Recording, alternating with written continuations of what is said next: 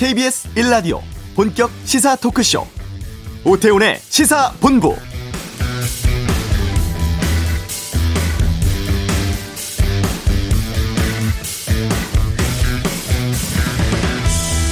대한민국 전체가 사회적 거리두기 2단계 조치에 들어간 지 오늘로 사흘째입니다. 코로나19가 학생과 교직원 사이에서도 급속히 퍼지면서 내일부터 오는 9월 11일까지 서울, 경기, 인천 등 수도권 지역 모든 학교들이 다시 원격 수업하게 됐습니다. 다만 진로와 진학 준비 시급한 고3은 등교하도록 했는데요. 아, 수도권 집단 감염 시작된 이후 어제까지 수도권에서 학생과 교직원 포함해 200명 가까운 확진자가 나왔다고 합니다. 학생들 보호하고 국가 방역 부담 덜기 위해서 선제적 조치를 내렸다고 교육부는 밝혔습니다. 전국적으로 확산세 이어지면서 거리두기 3단계가 불가피하다는 목소리가 커지고 있습니다. 하지만 3단계가 현실화될 경우에 막대한 경제적, 사회적 파장이 크기 때문에 정부는 신중한 입장 보이고 있는데요. 오태훈의 시사본부 잠시 후 이슈에서 감염병 전문가 연결해서 사회적 거리두기 3단계에 대해 전망해 보겠습니다. 양변의 이열지열 사랑제일교회발 감염 확산 관련한 법적 공방 짚어보고 2부 정치화투 2차 긴급 재난지원금 논란 민주당 전당대회 통합당 새 당명 결정 등 최근의 정치 이슈에 대한 여야 의원들의 의견 듣도록 하겠습니다. 권영주의 차차차도 준비되어 있습니다. 오태훈의 시사본부 지금 시작합니다.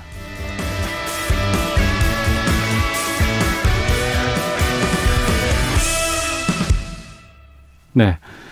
대한 감염학회가 어제 코로나19 상황이 엄중하다면서 사회적 거리두기 3단계 격상이 불가피하다는 내용의 성명을 내놓았습니다. 여기에 대해서 좀 말씀을 나눠보겠습니다. 아, 질병관리본부장 지내신 한림대 성심병원 호흡기내과의 정기석 교수를 연결해서 지금 상황 좀 말씀 나눠보겠습니다. 안녕하십니까? 네, 안녕하십니까? 네. 코로나19 지금 우리나라 상황 어떻게 보고 계십니까? 예, 지난 주말에 300명대를 상회하면서 매우 어, 두려운 상황이 있다가요. 네. 어, 어제 오늘 사이에는 다시 200명대로 한풀 꺾인 모습은 보입니다. 네. 다만 이것이 이제 아직 검사가 충분히 덜 된 탓인지 음. 아니면 이제 2단계로 우리가 올린 다음에 일주일이 지나고 있으니까 예. 그거에 대한 효과를 보고 있는지에 대해서는 또 며칠 더 보면서 결정을 어, 해 나가야 되겠습니다. 네. 어, 8월 11일 이전까지는 잘 우리가 해왔다고 생각이 들었고 수도권에서 집회라든가 여러 가지 상황들 교회발 감염들 확산되고 있는데 이게 지금 어, 좀 감당하기 어려울 정도로 확산될 수 있는 여지도 있습니까 아직도? 예, 사실 지금 이와 같은 상황이 200명대 발생이 특히 수도권에서 어, 200명 가까운 발생이 앞으로 한 일주일쯤 더 계속된다면은 네. 어, 병원에서 감당을 못할 겁니다. 아 지금 상황이 계속 쭉 간다고 해도 감당하기 힘든 상황이군요. 그렇습니다. 예. 그건 왜 그렇습니까? 어, 중환자 치료에 핵심이 있는 건데요. 예. 우리가 이제 코로나 19에 걸리면 되게 경증으로 다 나으시고 증상도 없이 다 낫습니다. 네. 문제는 이제 한 1%에서 5%에 이르는 위중 중환자들인데 그분들은 중환자실을 가셔야 되거든요. 예. 근데 지금 현재 수도권에 남아 있는 중환자실이 몇 개 되지 않습니다. 어. 사실은 이거를 미리 준비해서 중환자실 내에 증설을 한다든지 예. 인원을 어, 수급 계획을 세운다든지 준비를 해놨어야 되는데요. 네. 이 부분이 좀 미약 미흡함으로 인해서 음. 지금 몇 개 남지 않은 병실을 지금 와서 이제 부랴부랴 증설한다고 지금 얘기는 하고 있는데 과연 네. 환자 증가 속도, 유입 속도를 맞출 수 있을지가 가장 어. 관건이 될 것입니다. 아, 그렇군요. 지금 전국적인 사회적 거리두기 2단계 시행 중에 있습니다.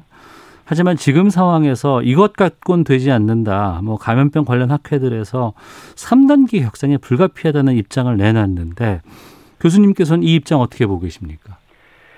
예, 저는 조금 보수적인 입장인데요. 네. 왜냐하면 어, 지금 2단계를 15일부터 시행을 했고 19일 아, 아침부터는 좀 더 강력한 행정력을 발휘해서 하게 됐기 때문에 네. 그 효과가 나올 때가 됐습니다. 네. 그렇다면은 굳이 온 사회를 정지시키는 3단계로 꼭 가야 되겠느냐라는 음. 생각이 있고요. 네. 뭐그 전부터도 코로나로 어, 죽느니 뭐 잘못하면 굶어 죽겠다 이런 얘기가 뭐 흔히 나오지 않습니까? 네. 그럴 정도로 서민 경제 굉장히 나쁜 점을 감안을 할 때는 네. 어, 매일매일 보면서 어 음. 이제 안 되겠다 네. 하면 그때 약간 선제적으로 가는 것이 저는 사회의 충격을 줄이는 입장에서 맞다고 생각하고요. 네. 만일 정말로 그 의학적으로 방역적으로 정말 절실하다는 판단이 들면 음. 어, 우리가 지금 단계를 세 단계로 나누는데 조금 정교하지 못한 점이 있어요. 예. 그래서 2.5단계 정도를 설정한 다음에 일부 고위험 시설, 중위험 시설에 대해서는 어, 선제적으로 좀 어, 제재를 하고 음. 어, 그 다음에 어, 정말 3단계는 조금 더 기다려 봐- 보는 게 옳지 않겠나라는 것이 제 생각입니다. 네. 방역 차원에서 감염병 차원에서는 3단계로 올리는 것이 효과적일 수는 있겠지만 이것이 사회적으로라든가 경제적으로 워낙에 사회에 끼치는 파장이 크기 때문에 좀 보수적으로 말씀하시는 거군요. 네, 그렇습니다. 어. 근데 앞서서 지금 1, 2, 3단계로 나눈 것이 정교적이지 못, 정교하지 못하다고 하셨는데 중간에 2.5단계 정도를 좀 두는 게 좋겠다고 하셨어요. 왜 그렇습니까? 이게 지금 우리가 1단계에서 2단계에 올라갈 때도 사실은 강화된 1단계 얘기가 나왔고요. 네. 그 다음에 2단계를 선언하고도 8월 15일 날 2시에 총리께서 선언하고도 실제로 2단계에 대한 제대로 된 행정력을 어, 지시하는 데는 8월 18일 오후 5시가 됩니다. 네. 그러면서 실효는 19일 새벽 0시부터로 시작한 거거든요. 네. 그 얘기는 정책 당국이 상당히 부담이 있다는 거예요. 올라갈 때마다. 어. 그래서 이렇게 하지 말고 한 다섯 단계로 한 다음에 네. 1, 2, 3, 4, 5 마지막 5단계는 정말 그 우리가 뭐 미국 뉴욕이나 뭐 이태리에서 봤듯이 이런 상태가 올 것 같으면 완전히 사회를 멈추는 걸 해야지 예. 3단계로 너무 단순하게 나눠 놓다 보니까 아. 3단계를 못 가는 거예요. 예, 예. 정해만 놓고. 아. 예. 그러면 지금 2단계에서 3단계로 바로 가지 않는다고 하더라도 더 추가적으로 좀 방역을 위해서 준비해야 될 것들, 처리해야 될 것들은 어떤 걸 말씀하실까요? 제일 중요한 것은 국민 한 분한 분의 협조입니다. 네. 예. 마스크 그렇게 써라 하는데도 아직도 안 쓰는 분이 계시고요. 어. 예. 공공시설에서. 예. 그 다음에 저녁에 좀 대- 적게 모이를 하시는데 바글바글 몰려가지고 여러 가지 모임을 하는 분들이 아직도 전국에 여기저기 계시잖아요. 이 전국이 2단계거든요. 예. 근데 예. 실제로 현장에서는 이게 2단계에 해당하는 각종 규칙들이 지켜지지 않고 있단 말입니다. 어. 그래서 그거부터 지켜야 하는데 그러려면 각 읍면동에 있는 행정력이 나가서 다 일을 해야 되는데 네. 실제로 그렇게 못하거나 안 하고 있죠. 음. 예, 그런 것 때문에 그렇지 그것만 아니면 네. 2단계를 제일 강하게 아까 2단계에 대한 해당되는 모든 규제를 다 하면 음. 저는 충분히 이 위기 극복할 수 있다고 보는 겁니다. 네. 하긴 전국적으로 사회적 거리두기 2단계를 시행한다고는 하지만 어, 긴장하고 있는 수도권이라든가 이쪽과 달리 지역의 다른 곳에서는 또 좀 방심할 수도 있겠군요. 네, 지금 뭐 여기저기 화면도 나오고 하지만 예, 그런 부분들을 실제로 현장에서 누군가가 얘기를 해야 되는데 업주가 얘기를 하겠습니까? 손님끼리 얘기하겠습니까? 아니면 네. 읍면동 사무실에 사무소에 있는 직원들이 나가서 얘기하겠습니까? 음. 스스로 어, 지켜주는 시민의식이 필요하다고 강조하는 이유이죠. 네. 아, 시민의식 말씀하셨습니다만 바로 그래서 좀 마스크 사용에 대해서 좀 여쭤볼까 합니다. 요즘 날이 더워서 마스크 쓰는 게 참 불편합니다만 지금 그 마스크 실내외 막론하고 의무적으로 지금 착용하게끔 수도권에서는 지금 행정 명령도 나왔거든요. 네. 어, 우선 KF80, KF94 이런 인증 마스크 있지 않습니까? 네. 이것만 써야 됩니까? 꼭 그렇지는 않습니다. 예. 아, 다만 어 저는 사실 주로 이 케이프 마스크를 착용하는 편인데요. 네. 어 다만 이제 이게 불편하시거나 또 혹시 이제 뭐꼭 안 쓰고 싶다는 분들은 음. 이럴 때는 꼭 이걸 쓰셔야 돼요. 즉 어디 그를 방문했는데 굉장히 협소합니다. 장소가 네. 창문도 없고 어. 사람들은 너무 많고 예. 부딪힐 정도다. 어. 그런 데를 방문을 하실 계획이 있으시면 반드시 보건용 마스크를 써야 됩니다. 예. 이 마스크라는 게 두 가지 역할이 있는데요. 내가 바이러스를 남한테 전파를 안 시키는 거. 예. 그거는 덴탈도 가능해요. 왜냐하면 바로 입 앞에서 기침하면은 네. 비말이 그냥 앞에서 묻어주기 때문에 괜찮은데요. 네. 남이 흘리는 남이 뿌리는 바이러스를 내가 막으려면 음. 경우에 따라서는 보건용 마스크가 훨씬 더 확률적으로 효율적인 데가 꽤 있거든요. 지금 제가 말씀드린 바와 같이. 네. 예, 그런데 그래서 그런 데 가시면은 마스크 꼭 하셔야 되고 어. 물론 덴탈이나 다른 마스크도 안 하는 것보다는 훨씬 낫기 때문에 무조건 마스크는 하셔야 되는 것입니다. 예, 무조건 마스크 써야 되고 또 밀집 지역에서 사람들이 많은 실내 공간, 환기가 잘 안 되는 곳에서는 되도록이면 인증 마스크 쓰는 것이 효과적이다. 네, 그렇습니다. 알겠습니다. 자, 그리고 지금 이게 언제까지 코로나 상황이 계속될까 너무 걱정입니다. 지금 2학기가 시작이 돼도 지금 원격 수업으로 다시 돌아가고 있는 상황이고 내년 되면 나아질지 좀 걱정이 되는데 지금 백신 개발이 여기저기서 좀 벌어지고 있다고 하거든요. 네. 관련 뉴스도 참 많이 나옵니다만 너무 먼 얘기 같기도 하고 혼란스럽기도 합니다. 지금 백신 개발은 어느 정도 단계까지 와 있다고 보세요? 백신은 지금 전 세계적으로 한 140개 이상의 후보 물질이 이좀 연구가 된다고 그렇게 보도가 되고 있고요. 예. 뭐 아시다시피 미국 쪽에 에 하나, 그다음 에 음. 영국 쪽에 하나가 가장 앞서가고 있죠. 이제 삼상이란 걸 합니다. 네. 임상 삼상은 마지막 단계입니다. 음. 예, 다만 삼상은 규모가 굉장히 크거든요. 몇만 네. 명씩 해야 되기 때문에. 어. 그래서 그런 디자인이나 그다음에 응하는 사람들이나 이런 것들이 금방 안 나타납니다. 예. 그래서 시간이 워낙 많이 걸리게 돼 있는데 아마 총력을 기울여서 미국과 영국에서 이제 달력하고 있기 때문에 네. 금년 말쯤 되면 어, 어느 정도 효과가 있다 없다 어떻게 맞아야 된다 한 번 맞으면 되나 두 번 맞으면 되나 등등들이 아마 나타날 것 같습니다. 네. 그러면 희망을 걸어서 금년 말쯤에 뭐 말씀해 주신 그런 국가에서 개발이 된다 그러면 우리가 이 백신을 맞을 수 있는 시기는 언제쯤으로 예상할 수 있어요? 예, 우리도 사실은 개발은 하고 있지만 우리나라는 한 번도 어, 새로운 백신을 만들거나 또 이런 삼상을 해본 경험이 없는 나라입니다. 네. 그래서 어 이제 다른 나라에서 만드는 거에 대해서 우리가 대리 생산을 한다든지 음. 하는 걸 갖고 이제 우리나라 국민들이 맞을 수 있도록 어 정부에서 노력을 해야 되겠죠. 네. 그렇지만 그 시기는 아마도 뭐 빨라도 내년 초는 돼야 되지 않을까 싶고요. 음. 그러니까 처음 나오는 백신을 맞는다는 건 상당히 용기가 필요하거든요. 그 무슨 뜻인가요? 예. 예, 삼상이 된다고 하지만 그것은 어디까지나 그 가상의 세계에 사는 거고요. 이게 진짜 실제로 네. 어, 이 현장에서 많은 사람들이 맞고 나면 반드시 부작용이 생깁니다. 어. 그 부작용이 예. 우리가 감내할 수 없는 그런 부작용일 수 있거든요. 이게 좀 오래전이긴 하지만 미국에서 독감 백신을 만들었다가 대실패를 본 적이 있습니다. 1976년도에. 예. 그래서 하지가 다 마비되는 두 다리가 마비되는 그런 부작용들이 나중에 나타났기 때문에 어. 급하게 나라에서 다 걷어 걷어들였죠. 예. 그래서 이것도 인류가 처음 만들어 보는 백신이라 아. 어, 어 떤 부작용이 날지 모릅니다. 그래서 굉장히 안전이 제일이거든요. 사실은 예. 병에 안 걸릴지도 모르는데 백신을 맞아서 병이 예방되기 전에 부작용이 나타나서 더 나빠졌다 그러면 아이고. 사실은 예, 90% 이상이 그냥 경증으로 낫는 이 병을 네. 어, 오히려 더 키우는 셈이 되는 거거든요, 문제를. 그럴 수이 있겠군요. 부분은 상당히 조심스럽게 접근을 해야 되는 부분이라고 저는 보고 있죠. 알겠습니다. 백신은 그야말로 예방 아니겠습니까? 치료제, 치- 그러니까 코로나 19에 걸려서 이제 완치되는 사람들이 많이 나오고 있, 있는데요. 이 치료제는 지금 어떤 상황입니까?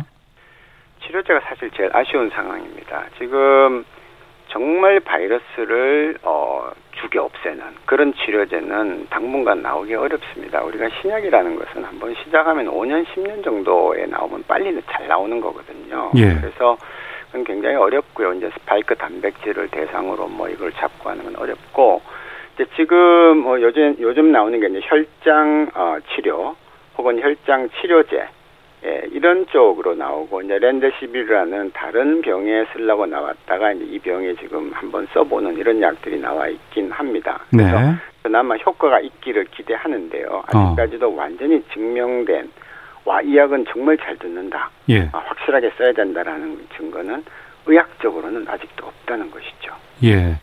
그 미리 걸렸다가 완치된 분들의 혈액에서 뭐 혈장 같은 것들을 뽑아서 이걸로 치료를 한다는 얘기를 들었어요. 그러면 네. 그게 혈장 치료라는 건가요? 예, 이것이 혈장 치료입니다. 이미 우리나라 국내 병원에서도 대학병원에서 어, 두명 어, 치료했다고 발표가 났죠. 예. 근데 문제는 대량으로 못하기 때문에 과연 이 주사를 맞고 혈장 치료를 받고 좋아졌는지 어. 그냥 둬도 좋아질는지에 대한 보장이 없다는 거죠. 예. 증거가 없다는 거죠. 그러니까 모든 치료는 그렇거든요. 예. 그래서 이제 그게 없는 상태에서 어, 미국에서 지금 혈장 치료가 나왔다고 이제 얘기를 하니까 음. 곧 이어서 미국의 NIH라든지 또 WHO에서 혈장 치료는 아직 검증되지 않았다 네. 이렇게 예, 성명을 발표하고 있는 것이죠.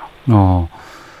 그러면 지금 그 음압 병실이라든가 아니면 격리돼서 치료받고 있는 분들은 어떻게 치료를 지금 하고 있는 거예요? 지금은 그냥 보존적인 치료고요. 예. 다행히 우리나라에서 이 아주 위중한 분들한테 필요한 렘데시비르는 다 수입이 돼서 어, 전원 다 혜택을 일단 받고는 있습니다. 그래서 예. 이제 그 효과가 나와야 될 텐데 어. 다시 말씀드리지만 각 환자마다 여러 가지 조건이 다 다른 상태에서 약 하나를 넣고 예. 이것이 정말 효과가 약 때문에 났는지 아닌지 또 부작용은 뭔지에 대해서 판단하는 것은 굉장히 어려운 일이거든요. 음. 그래서 그동안 이제 중국하고 미국에서 이 렌드시비를 갖고 연구한 걸 보면 중국서는 효과가 없다고 나왔고요. 네. 미국서는 사망률을 줄이지는 못했지만 중환자실의 체류 기간을 줄였다라고 돼서 이게 이제 허가가 난 겁니다. 네. 그러면 우리가 목표로 하는 궁극적인 목적인 치명률을 줄여야 되는데 네. 치명률을 줄인다는 의학적인 통계 근거는 아직 없는 것이죠. 어. 예, 그 부분이 이제 상당히 좀 아쉬운 부분이긴 한데 그래도 약제가 하나도 없으니까 예. 렘데시비르라도 쓰면서 혹시 어 좀 인종별로 차이가 있을까? 또 우리나라는 여러 가지 그 의- 의료 인프라가 좋으니까 거기에다 조금 더 어, 기대를 어, 더 보태면 조금 더 좋은 효과가 날까 하는 이런 이제 자료들이 앞으로 아마 공식적인 어, 발표가 나올 겁니다. 네. 그리고 최근에 보도들 보니까요. 완치된 환자들 이제 이제 환자가 아니겠습니다만 후유증이 많이 남는다는 얘기를 참 많이 들었거든요. 어떻게 보십니까? 예, 이게 갑자기 지금 이제 어뭐 이게 언론에 여기저기 나오는데요. 예. 저는 그 중에 상당 부분은 정신적인 스트레스로 인한 어 증상이라고 보고 있고요. 예. 또 일부는 약을 굉장히 특히 중증 환자들이 후유증이 난다고 돼 있기 때문에 응급실을 통해서 우리가 중환자실 입원하면 약을 굉장히 약, 약을 많이 씁니다. 네.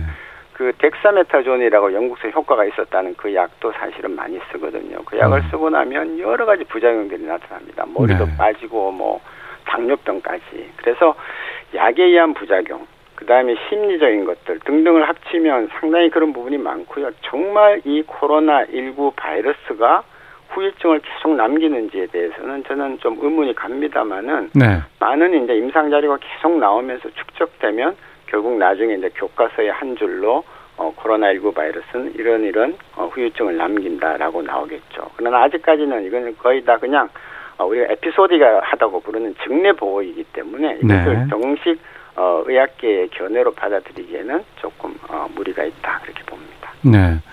그리고 이제 뭐 확진 판정 받기 위해서 여러 가지 검사할 때 2주간 자가격리 지금 하고 있지 않습니까? 네. 밀접 접촉하신 분들 같은 경우에는 네. 근데 이 2주가 짧을 수 있다라는 또 연구 결과가 나왔다고 하는데 이건 어떻게 보세요? 그 부분은 뭐 일반적인 상식, 의학 상식으로 생각할 때 굉장히 타당한 얘기고요. 저도 네. 그 부분은 좀 의문을 좀 갖고 있었습니다. 음. 우리가 이제 환자가 PCR 양성이 나오더라도 더 이상 오래 격리를 안 한다고 지금 그때 지난 봄에 바꿨어요. 네. 예, 물론 이제 죽은 바이러스가 나오니까 괜찮다고 했지만 사실은 이 바이러스를 우리가 인류가 맞은 지가 지금 몇 달이 안 됩니다. 잘 음. 모릅니다. 네. 그리고 어떤 바이러스는 만성 보균자라 그래서 바이러스를 계속 갖고 있는 분들도 계세요.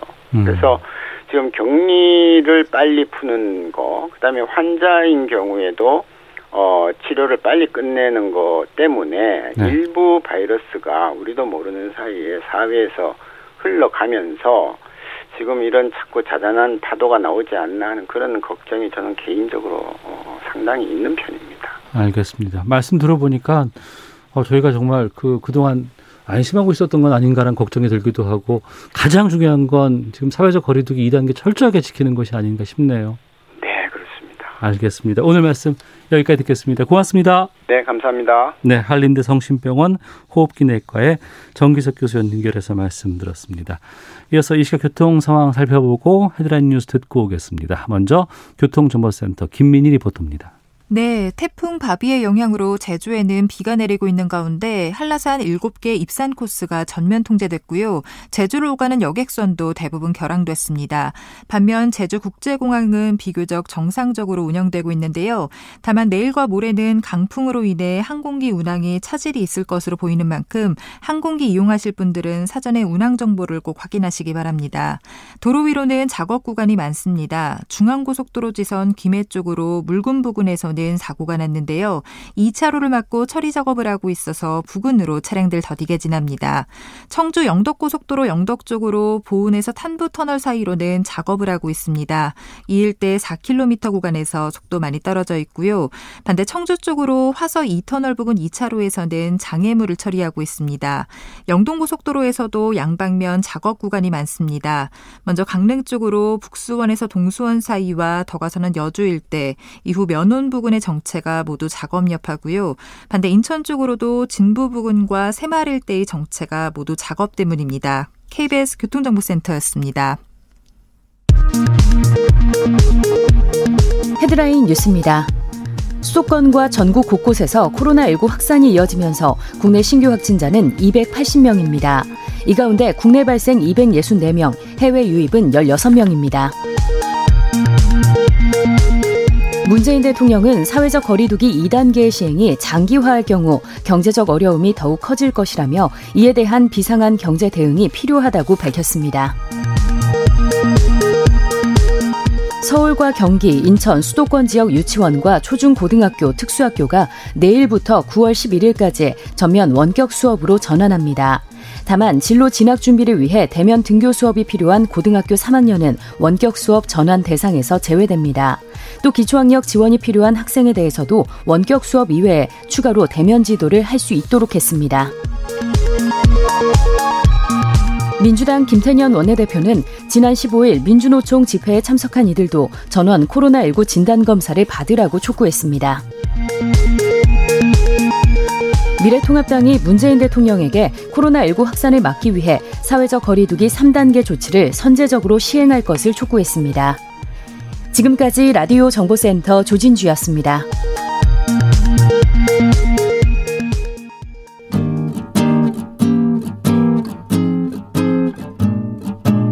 KBS 1라디오 오태훈의 시사본부 여러분의 참여로 더욱 풍성해집니다. 방송에 참여하고 싶으신 분은 문자 9730번으로 의견 보내주세요. 짧은 문자는 50원, 긴 문자는 100원의 정보 이용료가 붙습니다. 애플리케이션 콩과 마이케이는 무료고요. 시사본부는 팟캐스트와 콩, KBS 홈페이지를 통해 언제나 다시 들으실 수 있습니다.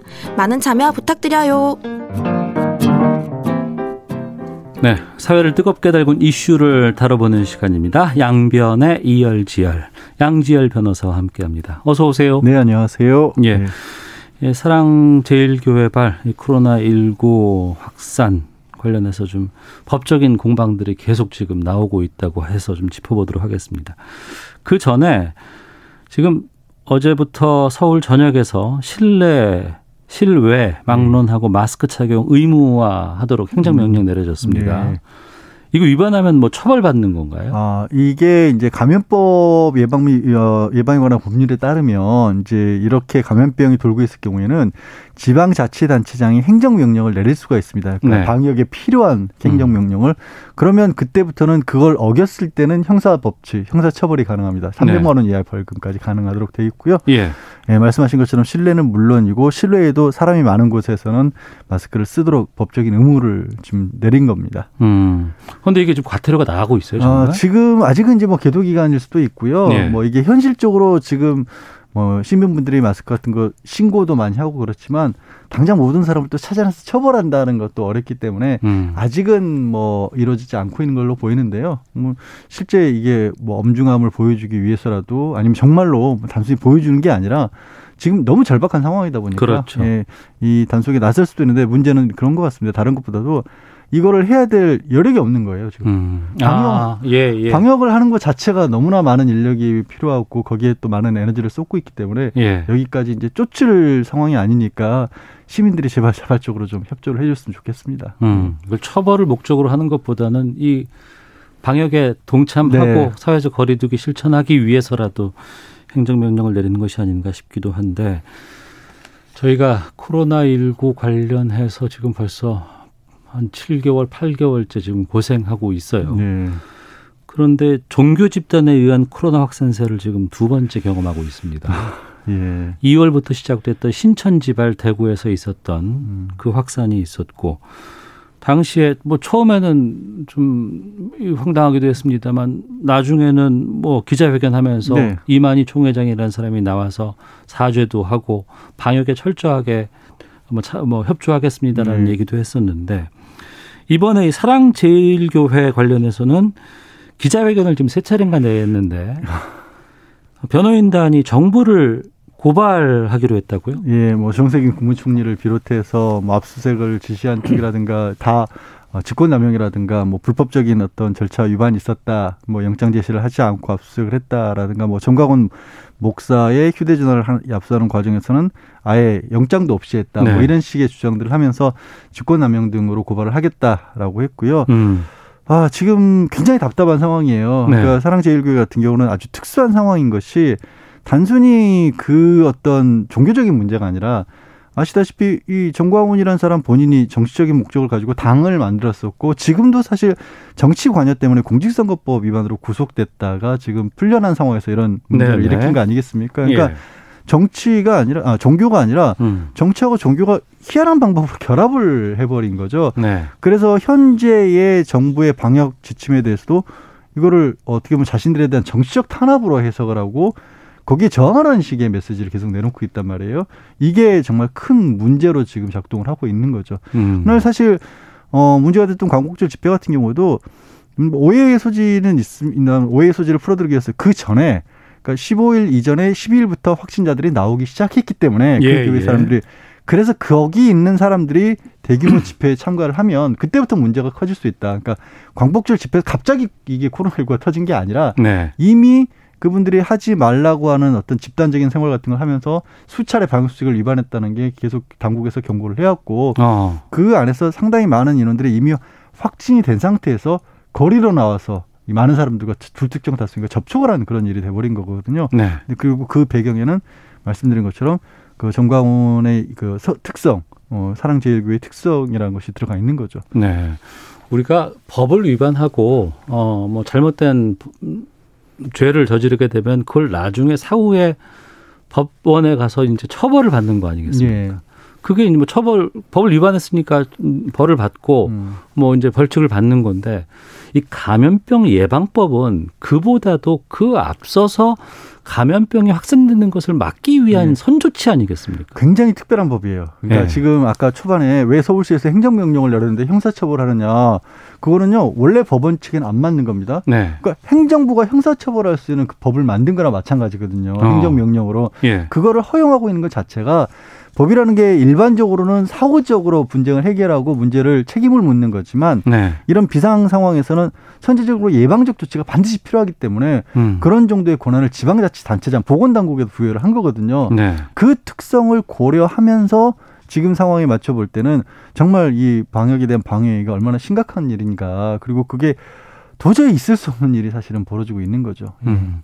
그러니까 지금 거기 실체적으로 지금 드러나고 있는 게 전광욱 목사 같은 경우에는 좀 확진 판정받고 격리 중이어야 되는데 네. 뭐 일부 유튜브 방송에 뭐 출연했다는 지금 얘기도 나오고 있고요. 유튜브 방송에 출연하고 전화 연결해서 또 얘기를 하고 성명도 끊임없이 내놓고 있고요. 어, 또 그 주옥순 대표는 동선을 지금 공개하지 않고 있다고 합니다. 네. 또 사랑제일교회 신도 가운데 검사 받지 않고 도망 다니다가 이제 확진자들이 음. 또 나오는 경우도 생겼고 확진 받은 사람들이 탈출해서 지금 잡히는 경우도 있다고 하는데 감염병 예방법에서 이런 수칙 어긴 사람들에게 어떻게 처벌해야 되는 그러니까 거예요? 다 지금? 각자의 그 어떤 행동 양식에 맞춰 서 행위에 맞춰서 네. 처벌들이 다 규정이 돼 있긴 합니다. 뭐 자가격리를 위반했다. 뭐 지금 정강 목사 본인이 가장 먼저 그 위반으로 좀 뽑히- 꼽히고 있는데요. 자가격리 지침을 위반했기 때문에 네. 그 경우에 이제 1년 이하 징역형으로 돼 있고 이것도 이제 올 초에 강화를 한 겁니다. 그 전에 벌금형밖에 없다가 그리고 이 감염 어이 방역 당국의 방역 경위를 방해했던 방해행위라든가 허위 정보를 제공을 했다든가 이런 것들도 2년 이하 징역형으로 징역형도 부과를 하도록 돼 있거든요. 음. 그러니까 지금 말씀하신 모든 행동들이 다 정 그 저 해당이 되는데 문제는 그거를 뭐 부추긴다고 해야 될까요? 말씀하신 것처럼 아니 보석으로 보석이 취소돼서 나와 있는 사람이고 본인도 확진이 돼 있는 상황인데도 불구하고 네. 이 상황이 벌어진 게 엉뚱하게 어, 뭐 검사를 잘못해서 검사를 의도적으로 사랑제일교회 사람들만 양성 판정이 나오도록 만들고 음. 있다라든가 아니면 이게 뭐, 바- 뭐 북한에서 바이러스 테러에 의한 것이라든가 예. 아니면 정부에서 이 전부 모- 이 모든 사람들을 어떻게 보면은 정치적으로 몰아서 음. 어, 이 정광 목사는 아니고 다른 사람이 그런 어떤 얘기를 한 걸 보면 이게 사실상 이 생활치료센터를 뭐 정치적 수용소처럼 그렇게 묘, 묘사를 한다거나 이러면 이거를 듣는 사람들 중에 철저하게 그 얘기에 믿고 따르는 사람들은 아, 이거 내가 탄압받고 있구나. 이거 네. 빠져나와야겠구나. 어. 검사에 응하면 안 되겠구나. 이런 생각을 할 수밖에 없잖아요. 근데 그 생각이 방역을 무력화시키는 거 그렇죠. 아니겠습니까? 그게 예. 그리고 말씀하신 것처럼 아직도 검사를 안 받은 분들이 전국 각지에 또 흩어져 있다 보니까 음. 이게 하나하나가 잠재적인 일종의 시한폭탄 언제 터질지 모르는 시한폭탄처럼 돼버린 상황이거든요. 네. 정말 정말 있을 수 없는 상황이고요. 뭐 어느 사회나 어느 국가나 통상적인 상식과 맞지 않는 주장을 하는 그런 사람들이 있기 마련입니다. 네, 그런데 그런 사람들의 주장이 이렇게까지 공적으로 크게 영향을 끼치는 일, 음. 이거는 정말 뭐 굉장히 드문 일이죠. 이게 네. 왜 이렇게까지 벌어졌는지는 이, 이 상황이 진정이 되고 또 음. 그 이후에도 밝혀야 할 문제이지만 그 지금 이렇게 비정상적으로 왜곡되어 있는 부분들을 바로잡기 위해서 필요한 조치들은 먼저는 뭐 법적인 얘기를 하는 그런 자리입니다만 정치적인 의미에서도 꼭 해결해야 될 부분은 선제적으로 해결을 했으면 좋겠다. 예를 네. 들어서 정광훈 목사를 공적 인물로 띄우는데 어느 정도 책임이 있는 뭐 정치 세력이라면 이거 빨리 이 부분을 정리를 하고 음. 아, 이 정광훈 목사가 주장하고 있는 부분이 우리하고는 전혀 결이 다르고 공, 정상적인 어떤 공론의 장에 들어올 수 있는 인물도 안 된다. 네. 이런 얘기들을 해줘서 힘을 좀 빼야 된다라는 거죠. 안 그러면 어. 이대로 놔두면 계속 이 상황이 유지될 수 있다라는 겁니다. 예. 지금 보석 중인 상황 아니에요. 예. 검찰에서는 보석 취소 청구를 했다고는 하는데 또 그 와중에 확진 판정을 받았어요. 네. 이 보석 취소가 바로 이행될 수 없는 건가요? 그러니까 저는 이 부분도 사실 잘 이해가 안 가는 겁니다. 그러니까 법원에 이미 이 원곡절 집회 이후에 확진자가 나오면서 검찰에서 보석 취소 선고를 했고 이미 일주일이 넘었죠. 네네. 아예 심리를 안 열고 있는 거예요, 법원에서. 심리를 안 네, 넓혔다. 그러니까 심리를 해서 그러니까 본인이 출석하지 않, 않더라도 취소 사유가 명백하다면 서류상으로도 심리를 할 수 있을 거고 네. 물론 그렇습니다. 이 현재 지금 확진해서 치료를 받고 있는 상황이기 때문에 보석을 취소한다고 바로 구속시킬 수는 없죠. 네, 다만 이게 보석을 취소해서 구속 상태로 돌려놓은 다음에 음. 구속을 집행정지시킨다. 그러니까 치료 치료에 필요한 범위 내에서 구속을 집행정지한다라고 하면 이렇게 자유롭게 외부를 향해서 뭐 이렇게 유튜브 방송을 하고 전화를 자유롭게 하고 이런 건 불가능하게 만들 수 있거든요. 네. 지금은 너무 제한 없이 지금 그냥 뭐 자유 자유의 몸인 거거든요. 음. 왜 법원이 정말 이런 비 비상황 상황에서도 일상시처럼 행동하는지 정말 이해가 안 가요. 어. 비상한 상황에서 일상시처럼 행동한다고 네. 하셨는데 지금 법원에 대한 비판이 거셉니다. 광화문 집회 허용한 판사에 대해서 지금 해임해야 한다는 국민청원에 지금 25만 명 이상이 동의를 한 상황이거든요. 이건 어떻게 보세요?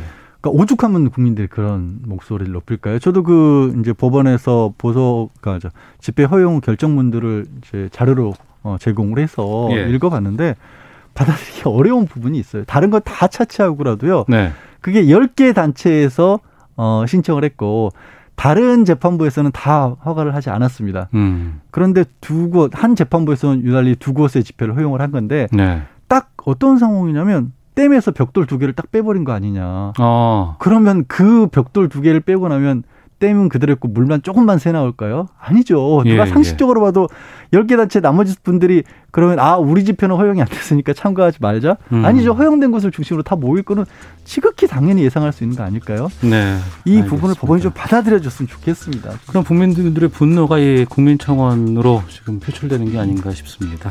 지금까지 양편의 이열지열 양지열 변호사 함께했습니다. 고맙습니다. 네, 고맙습니다. 예, 잠시 후 2부 정치화투로 돌아오겠습니다.